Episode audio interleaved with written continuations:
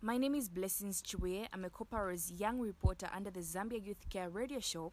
This is a show that is designed to bring different topics under sexual reproductive health rights, such as STIs in adolescents, HIV prevention, young people drug and substance abuse, mental health, and many others.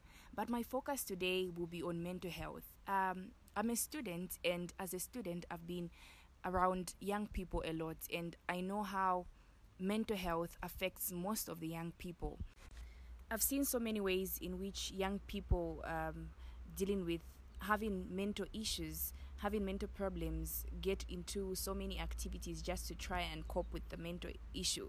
Um, they get into things like substance abuse, and um, most of them get um, into sexual activities. And so I feel it is very, very much important for young people to have access to um, environments that give them information on ways to deal with issues such as mental health. I've been privileged to be part of um, youth programs that talk about that discuss about mental health and how young people can deal with mental health and so i feel the youth care radio show will be a good program that will help young people battling with so so many challenges will be will find solutions and be helped